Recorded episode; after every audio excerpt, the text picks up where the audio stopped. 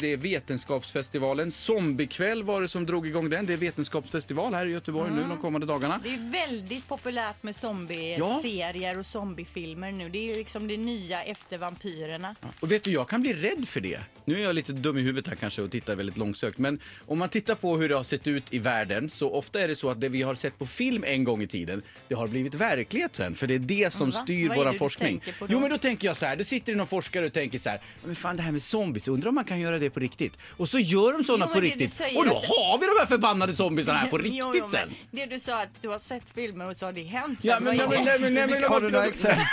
Ja men Star Wars. Star Wars. Eh. Nej, nej men alltså det, man säger ju det att ofta är det de här filmerna som man såg eh, för Ja, säg 20 år sedan och så, så skildrade de hur världen skulle se ut nu. Då är det det som blir riktmärket för forskarna sen. När de sen tar fram nya prylar och designar och det ena med det andra. Okej. Så då blir det lite likt det som en gång Ja, ja, var vi på fattar. film. Fattar du? Ja. Och då tänker jag att det kan vara som med zombies. En zombievärld ja. Ja men det är farligt. Ja, Ja, nej, ge zombies. fan i att forska om zombies säger Ja, jag. zombies är äckliga. Ett poddtips från Podplay. I podden Något Kaiko garanterar östgötarna Brutti och jag, Davva, dig en stor dos skratt.